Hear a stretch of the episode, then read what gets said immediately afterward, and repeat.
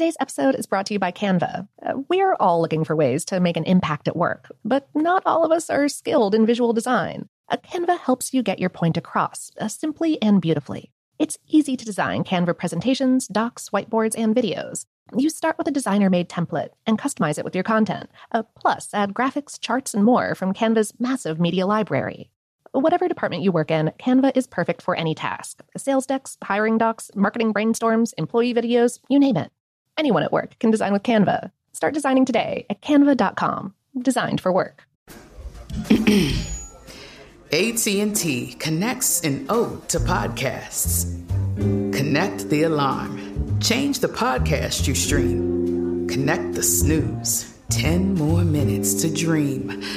Connect the shower. Lather up with the news. Sports talk, comedians, or movie reviews. Connect with that three hour philosophy show. Change the drive into work in traffic so slow. Connect the dishes to voices that glow. Thank you to the geniuses of spoken audio. Connect the stories. Change your perspective. Connecting changes everything. AT&T. I'm Katya Adler, host of The Global Story. Over the last 25 years, I've covered conflicts in the Middle East, political and economic crises in Europe, drug cartels in Mexico. Now I'm covering the stories behind the news all over the world in conversation with those who break it. Join me Monday to Friday to find out what's happening, why, and what it all means.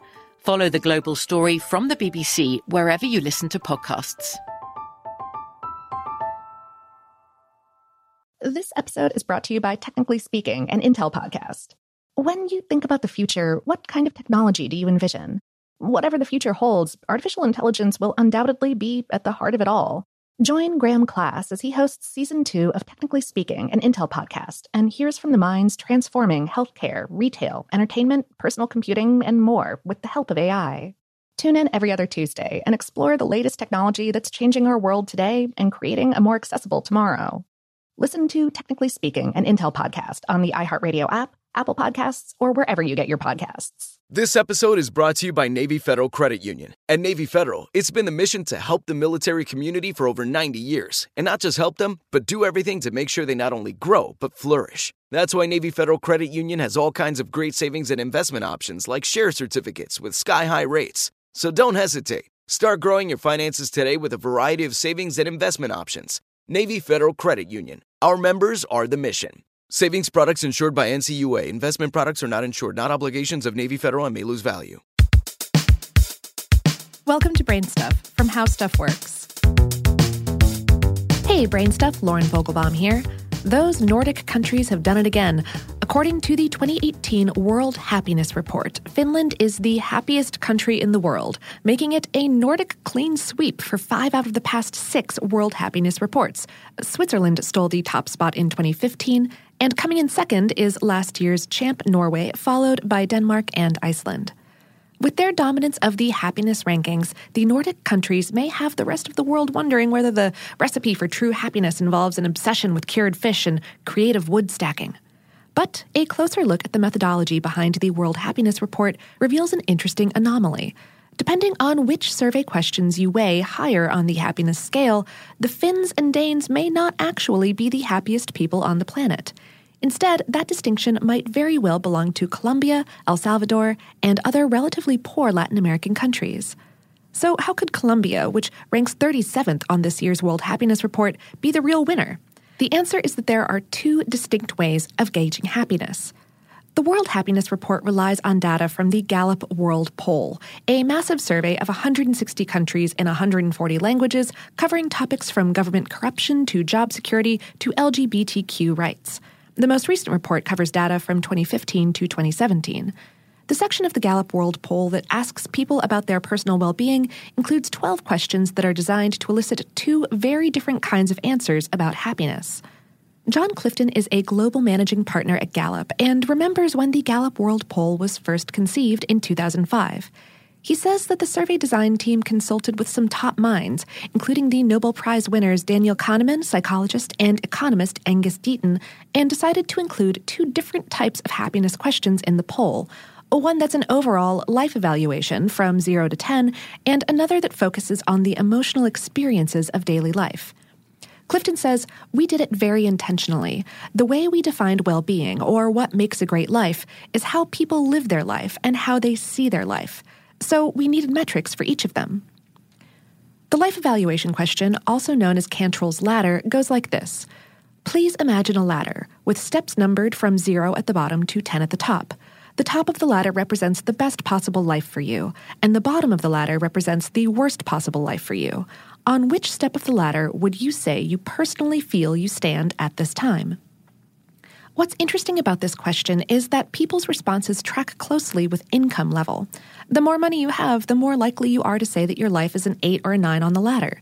Clifton thinks this is because the question is essentially asking, Are you satisfied with your life?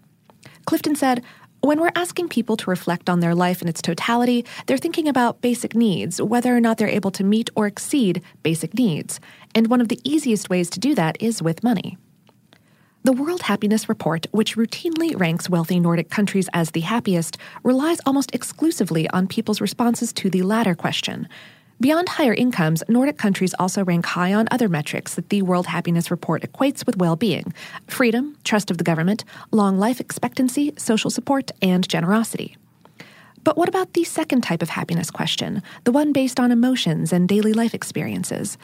In addition to the ladder question, the Gallup World Poll poses a series of yesterday questions, asking people if they experienced specific positive and negative emotions during the previous day. Things like smiling and laughter, respect, enjoyment, or worry, sadness, and anger. If you equate happiness with high levels of positive daily experiences and emotions, then several surprising countries come out on top according to Gallup data from 2017 Colombia, El Salvador, and Guatemala. In fact, of the 10 countries that rank highest in Gallup's Positive Experience Index, seven are from Latin America. The only Nordic country to make the cut is Iceland at number eight.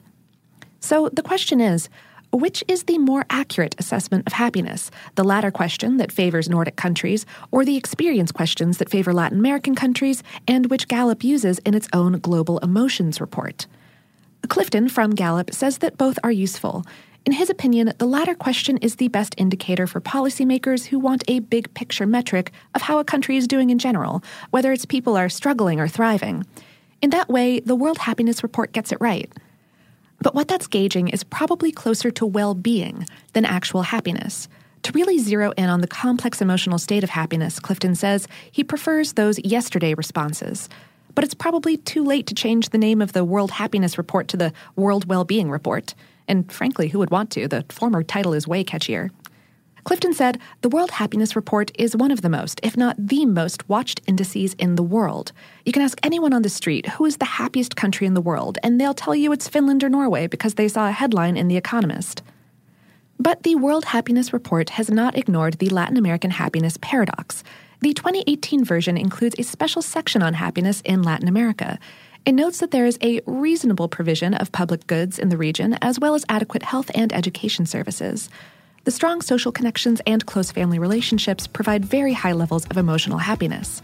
However, the high rates of crime, corruption, and poverty in many Latin American countries cause them to lose points on a general well being scale.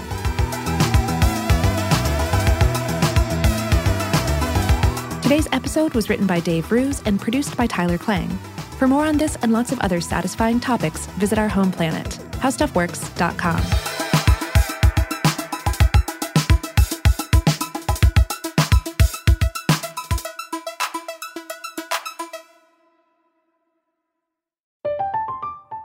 I'm Katya Adler, host of The Global Story.